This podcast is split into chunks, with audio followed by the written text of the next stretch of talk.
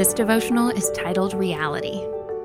From the least to the greatest, all are greedy for gain, prophets and priests alike. All practice deceit. They dress the wound of my people as though it were not serious. Peace, peace, they say, when there is no peace. Jeremiah 6, 13 through 14. We are all wired to pursue our own self interest.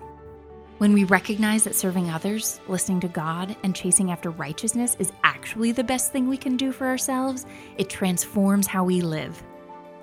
All too often, we are deceived and led astray by the empty promises of this world and the lustful desires of the flesh. We start to believe, wrongly, that certain things are in our best interest.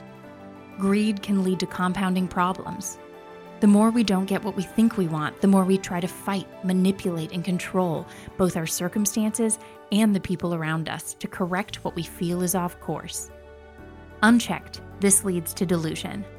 We start to deny reality. We call false things true and sick things well.